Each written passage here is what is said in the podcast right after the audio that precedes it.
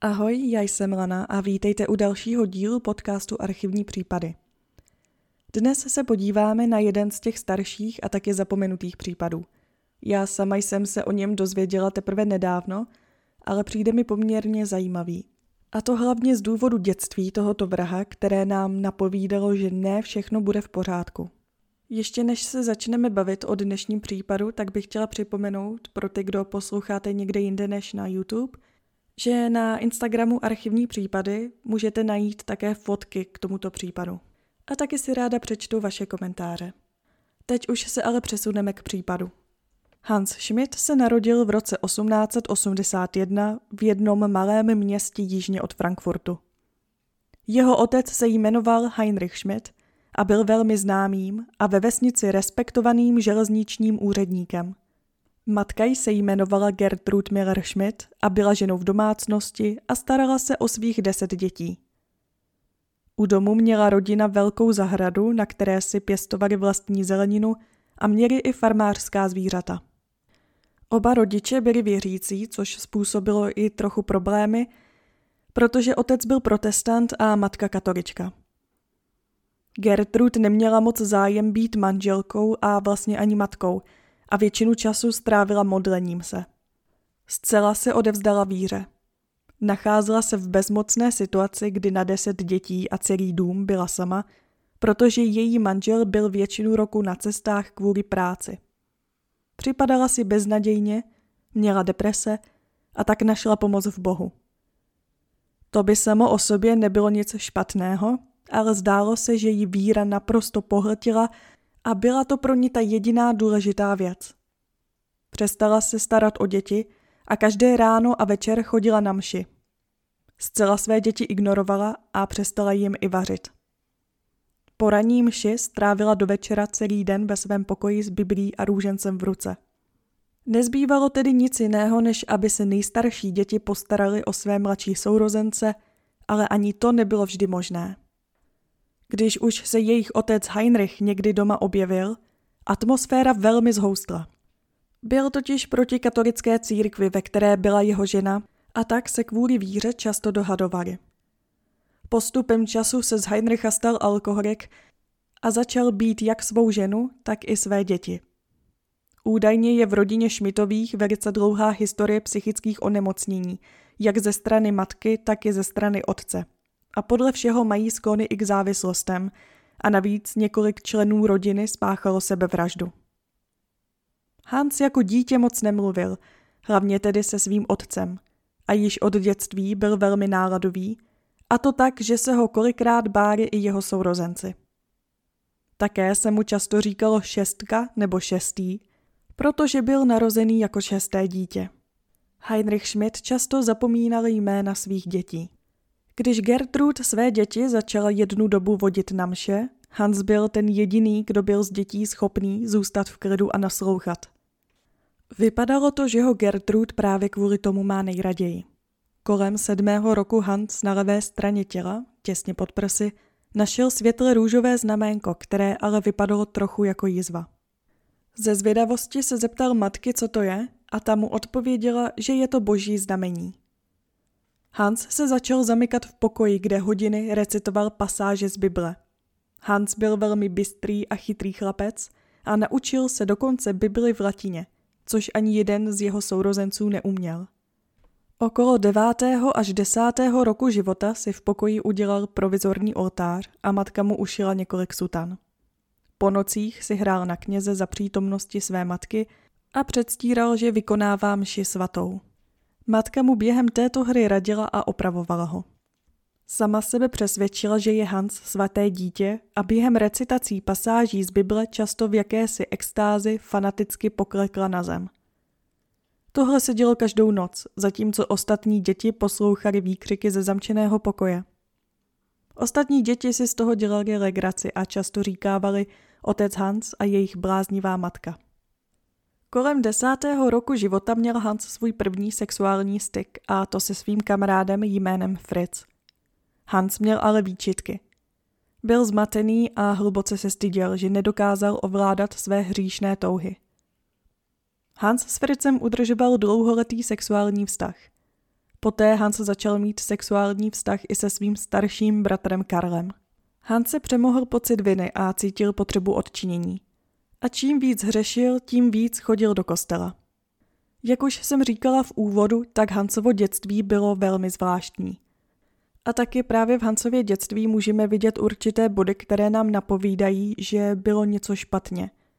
Ještě ke všemu, když vezmeme v potaz psychické onemocnění nebo historii psychických onemocnění ze strany rodiny matky i ze strany otce. Další takovou zvláštní věcí, která se objevila v Hansově dětství, byla fascinace krví, kterou si vybudoval přibližně ve stejné době jako uh, zájem v náboženství. Hans se totiž rád díval, když matka šla na zahradu zabít kuře nebo husu k večeři. Sám jednu dobu zvířata doma zabíjel a hlavy hus poté nosil u sebe v kapse. V jednu dobu se začala kolem domu Šmitových objevovat znetvořená mrtvá drobná zvířata, jako třeba veverky. I když k tomu není žádný důkaz, tak je více než pravděpodobné, že v tom má prsty právě Hans, čemuž věřili i jeho rodiče a sourozenci. Později začal navštěvovat nedaleké řeznictví, kde byla i jatka. Hans byl velmi častým návštěvníkem těchto jatek, protože tam vydržel sedět, jedl mezi tím ovoce a sledoval práci řezníků. Když jeho otec zjistil, kde Hans tráví čas, tak ho zbyl, ale to Hanse nezastavilo. Po nějakém čase sebou přivedl i svého kamaráda Frice. A podle psychiatra, který Hanse Schmidta vyslýchal později v životě, byla tahle fascinace krví a zabíjením zvířat sexuální úchylkou. V roce 1895 se rodina Šmitových přestěhovala do města Mohuč. Po přestěhování se Gertrud přesvědčila svého manžela, že Hans potřebuje profesionální vedení a tak byl Hans přihlášen do školy, kde se poměrně hojně vyučovala latina. Byl to totiž první krok, jak vstoupit do kněžského semináře a jak se stát knězem. Hans věnoval škole veškerý svůj čas. Byl velmi oddaný a většinu času trávil s nosem v knihách. Chování měl ale stále pro okolí zvláštní a byl viděn jako podivín. V 19 letech nastoupil na kněžský seminář v kostele svatého Augustina v Mohuči jako přípravu stát se knězem. Během svého času v tomto semináři vyhledal Hans pomoc od kněze Petra Krause.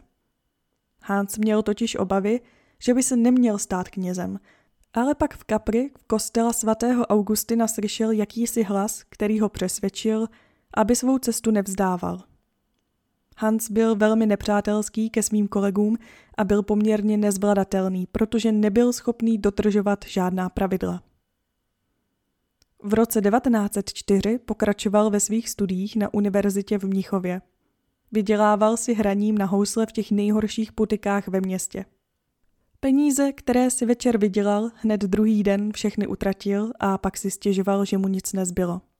Lidem říkal, že je doktor a chtěl po ostatních, aby ho tak i oslovovali. O rok později byl Hans zatčen za padělání certifikátů o promoci pro studenty, kteří nezvládli vysokou školu ukončit. Německé úřady trvaly na tom, aby byl Hans Schmidt poslán do vězení, ale jeho otec najal právníka Johanna Boxheimera, který se tento čin snažil uhrát na nepříčetnost. Připravil výpověď, ve které stálo, jaká je situace rodiny Šmitových, že mají tendence k sebevraždám a také mají bohatou minulost s psychickými poruchami. Když se Schmidt dozvěděl, že možná půjde do vězení, jeho podivné chování se ještě více stupňovalo. Pravděpodobně, aby dosáhl svého. A to uhrát všechno na nepříčetnost. Například začal po městě jezdit na kole pouze ve spodním prádle a když dostal povolení kázat během bohoslužeb, tak tato kázání neměla s vírou nic společného a často říkal nesmysly. Soud tedy rozhodl, že je Hans Schmidt šílený a byly mu nařízené studené vodní lázně v sanatoriu v Jordanbad. V těchto lázních se pacienti denně koupali ve studené vodě, která má přispívat k lepšímu fyzickému a taky psychickému zdraví. Hans Schmidt tedy do sanatoria nastoupil a strávil zde měsíc. Léčebnou kůru za ten měsíc prý ale podstoupil snad jenom jednou. Když byl Hans po měsíci propuštěn ze sanatoria, byl poslán na pokání do kláštera v Miltenbergu. Mniši v klášteře z Hanse ale také nebyli nadšení. Opět totiž nebyl schopný dodržovat žádná pravidla. A zkrátka se projevila jeho problémová povaha. Po několika týdnech byl poslán zpět do Mohuče. Tribunál kněžského semináře souhlasil s tím, aby se Hans vrátil do učení. Bylo to jedno z mála období v jeho mladém životě, kdy byl Hans šťastný. Znovu se vrhl do knih, odhodlaný dokončit svá studia a zlepšit své znalosti biblických veršů, aby byl schopen konverzovat a psát plně latinsky. Mezitím se mezi lidmi šířily pochyby, zda je Hans vůbec způsobilý na to, aby se stal knězem, a to morálně a psychicky. Navzdory těmto pochybám se Hans Schmidt stal katolickým knězem, a to 24. prosince 1906. Svěcení provedl biskup, který ale nikomu jinému neřekl, kde se to bude konat a kdy. Což je poměrně podezřelé. Po svěcení Hans dostal svůj první úkol – jít na faru v jedné německé vesnici. K farníkům se ale nechoval dobře. Často na mších chyběl a nezdálo se, že by vůbec fara Hanse zajímala. Po sedmi měsících byl v červenci 1907 přeložen do města Seelingstadt. Tady se ale projevil Hansův vnitřní boj se sexuálními obsesemi. Hans Schmidt tady začal sexuálně obtěžovat oltářníky a také navázal vztahy s několika ženami a často chodil za prostitutkami. Hans nadále vedl bohoslužby tak nějak podivně. Říkal si, co chtěl, často to nemělo s vírou nic společného a po několika měsících stížností byl Hans Schmidt požádán biskupem, aby odešel a našel si nějaký jiný úkol. Hans Schmidt ale nebyl schopný najít ani jeden kostel, kde by ho přijali. A tak v červenci 1909 emigroval do Ameriky. Nejdříve byl přijat do římskokatolického kostela svatého Jana v Louisville v Kentucky, ale poté byl přeřazen do kostela svatého Bonifáce v New York City. Do kostela svatého Bonifáce po nějaké době přišla i mladá rakouská hospodyňka jménem Anna Aumiller, která byla najatá, aby se starala o faráře a vařila mu. Hans byl víc než šťastný mít u sebe někoho, kdo umí také německy. Od samého začátku ho ona přitahovala. Hans dokonce řekl, že mu sám Bůh přikázal, že Anu musí milovat. Anna Hanse napřed odmítala, ale zanedlouho spolu měli tajný vztah. Pro Anu a Hanse se v jednu dobu vztah začal komplikovat. Hans byl totiž přemístěn do kostela svatého Josefa ve West Harlem. A ani to nebyla jediná zastávka. Zdálo se, že církev tuší něco o jeho hříšném chování. S Anou si ale byli tak blízko, že ani přemysťování Hance z kostela do kostela je v ničem nezastavilo. Vlastně je to akorát donutilo se vzít. 26. února 1913 se Anna a Hans vzali v tajném obřadu, který sám Hans provedl. Všechno, co Hans dělal, bylo proti církvi. Navíc, jak se ukázalo, Anna nebyla Hansův jediný vztah. Zatímco žil s Anou, Hans udržoval vztah se zubařem Ernestem Muret, se kterým měl ještě ke všemu padělatelskou síť. Jeden den, když měl Hans sex s Anou na oltáři v kostele svatého Josefa, Hans dostal příkaz od Boha, že Anu musí obětovat. Záhadný hlas to neustále opakoval dokola. Když se s tím Hans Aně svěřil, řekl mu, že je blázen. O pár dní později, v noci 2. září 1913, přišel Hans do bytu, kde s Anou žil. Ve spánku Aně podřízl hrdlo a napil se její krve. Poté její tělo rozřezal a z parníku hodil Aniny pozůstatky do řeky East River. Hans se vrátil do kostela svatého Josefa, kde vykonal bohoslužbu a svaté přijímání, jako by se vlastně nic nestalo. O tři dny později, 5. září 1913 šli kolem břehu řeky Hacen děti. Narazili na podivný balíček. Přistoupili k němu a v balíčku našli ženské torzo. Druhý den byl u výhokn nalezen další balíček obsahující povlečení na polštář s monogramem A. V balíčku také byl zbytek ženského těla zabalený v novinách z 31. srpna. Oba balíčky se našly až v New Jersey. Případ byl ale předán policii v New Yorku. Bylo tak rozhodnuto na základě toho, že se v balíčku nacházely kameny typické pro Manhattan a tak se předpokládalo, že se zločin stal v New Yorku. Po proskoumání ostatků se zjistilo, že se jedná o ženu pod 30 let. Asi 162 cm vysokou a vážící 54 až 58 kg. Pitva později ukázala, že žena těsně před úmrtím předčasně porodila. Po proskoumání povlaku na polštář se podle cenovky zjistilo, že se jedná o povlak z továrny New York, která prodává věci pouze obchodu George Saxe. Vyšetřování případu bylo tedy přeloženo na oddělení New Yorkské policie detektivovi Josephu Forotovi. Policie se nejdříve vydala do obchodu George Saxe, aby se zeptali na kupujícího tohoto povlaku na polštář. Majitel obchodu si ale nebyl jist. Přece jen u něj nakupovalo několik lidí a nemohl si pamatovat každého zákazníka. V účtenkách ale našel, že 26. srpna 1913 u něj byly zakoupeny postel, madrace, polštáře a povlaky na polštáře. Podle účtenky jméno kupujícího byl A. Van Dyke a zboží mělo být doručeno na adresu 68 Bradhurst Avenue. Vyšetřování se tedy posunulo do zmíněné budovy. Od dozorce budovy se zjistilo, že byt, kam mělo být zboží doručeno, si pronajímají mladí manželé. Dozorce vypověděl, že muž měl silný německý přízvuk a jmenoval se H. Schmidt. Když třídenní hlídka odhalila, že nikdo do bytu nepřichází, inspektor Forod nařídil detektivovi Franku Kasasovi, aby se vloupal do bytu. Zběžné prohledání bytu ukázalo, že podlaha byla nedávno vydrhnuta. Napovídal tomu i kartáč a šest mídel položených na umyvadle. Na stěnách bylo nalezeno velké množství zaschlé krve. V jednom z nalezených kufrů byl velký kuchyňský nůž a pila. Oba předměty byly nedávno očištěny. Druhý kufr obsahoval několik kapesníků a oblečení s vyšitým písmenem A, stejně jako na povlaku polštáře.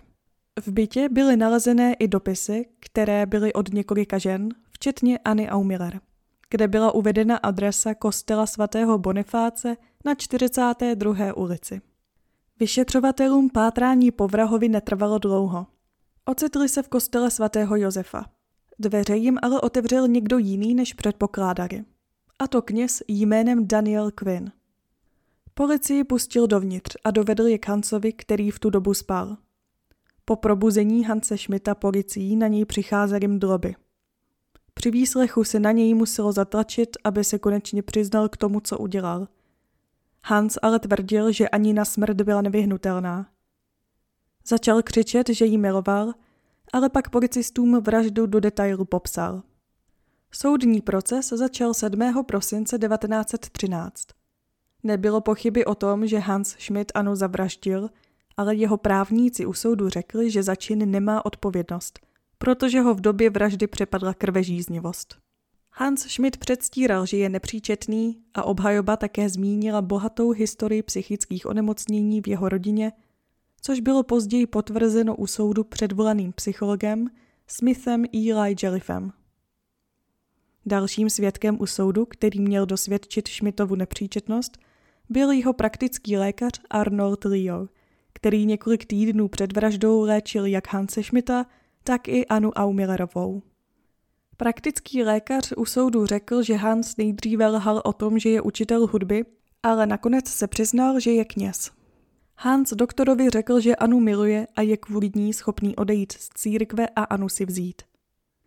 Když se soud ptal Hanse, kde získal schopnosti tak dobře rozřezat tělo, Schmidt se zmínil o tom, že předtím, než se stal knězem, studoval medicínu. Řekla bych ale, že tyto zkušenosti získal pravděpodobně v dětství, když trávil veškerý svůj čas pozorováním řezníků na jatkách. Na konci procesu v prosinci 1913 nemohla porota po několika denním jednání dospět k rozhodnutí a tak muselo dojít k druhému soudnímu procesu. K druhému soudnímu procesu došlo na konci ledna nebo na začátku února roku 1914. Tentokrát však obžaloba předložila svědectví, že v dubnu 1913 Dlouho předtím, než Schmidt obdržel svůj údajný boží příkaz obětovat Anu, přesvědčil ženu jménem Berta Zek, aby se vydávala za Anu Aumillerovou a aby si pod jejím jménem koupila životní pojistku v hodnotě pěti tisíc dolarů. Soud zvážil všechny činy, které Hans Schmidt spáchal, a to včetně podvodu. Dne 5. února 1914 po tříhodinovém jednání zhledala porota Hanse Schmidta vinným z vraždy prvního stupně. Byl odsouzen k smrti. Po rozsudku Hans Schmidt řekl, že je s trestem spokojený a raději by umřel dnes než zítra. Hans Schmidt byl poslán do vězení Sing Sing, kde čekal na trest smrti. Schmidtův tým obhajoby podal krátce po vynesení rozsudku odvolání, které odložilo výkon trestu nejméně o rok, zatímco žádost se dostávala k soudu. V prosinci 1914 Schmidt přiznal, že během svých procesů předstíral šílenství. Tím, že se k tomu přiznal, měl připsat vraždu také zubaři, s nímž měl poměr Ernestu Muretovi. Doktor Muret podle Schmidta Anu náhodou zabil během nepovedeného potratu. Hans dále tvrdil, že dovolil úřadům, aby dostali za vraždu raději jeho než Mureta a chtěl ho tímto způsobem krýt. Tohle ale nebyla vůbec pravda. Policie během vyšetřování Hanse Schmidta přišla taky ještě na druhý byt, který si Schmidt a Muret společně pronajímali k finančním podvodům. Společně plánovali sérii vražd, aby poté mohli získat životní pojistku obětí. Našel se také přístroj, který byl schopný vytisknout falešné desetidolarové bankovky. A aby toho nebylo málo, Hans Schmidt se inspektorovi Forotovi přiznal, že nějakou dobu vykonával lékařskou praxi. Samozřejmě nelegálně. Našlo se u něj doma několik vizitek s pseudonymy a také několik lahviček s nelegálními léky. Schmidtova odvolání byla nakonec neúspěšná. Brzy ráno 18. února 1916 byl Hans Schmidt popraven na elektrickém křesle. Rodina Schmidtových původně zamýšlela poslat Hansovo tělo domů do Německa. Vzhledem k pokračující povaze první světové války se to však ukázalo jako nemožné. V důsledku toho otec William Kashin, římskokatolický kaplan ve věznici Sing Sing, zařídil pohřeb ve státě New York. Na žádost rodiny místo jeho pohřbení bylo utajeno.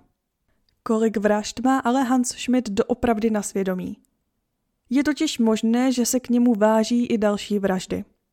V době, kdy se Schmidt po svém příchodu do USA nacházel v kostele v Louisville v Kentucky, zmizela devítiletá Alma Catherine Kellner.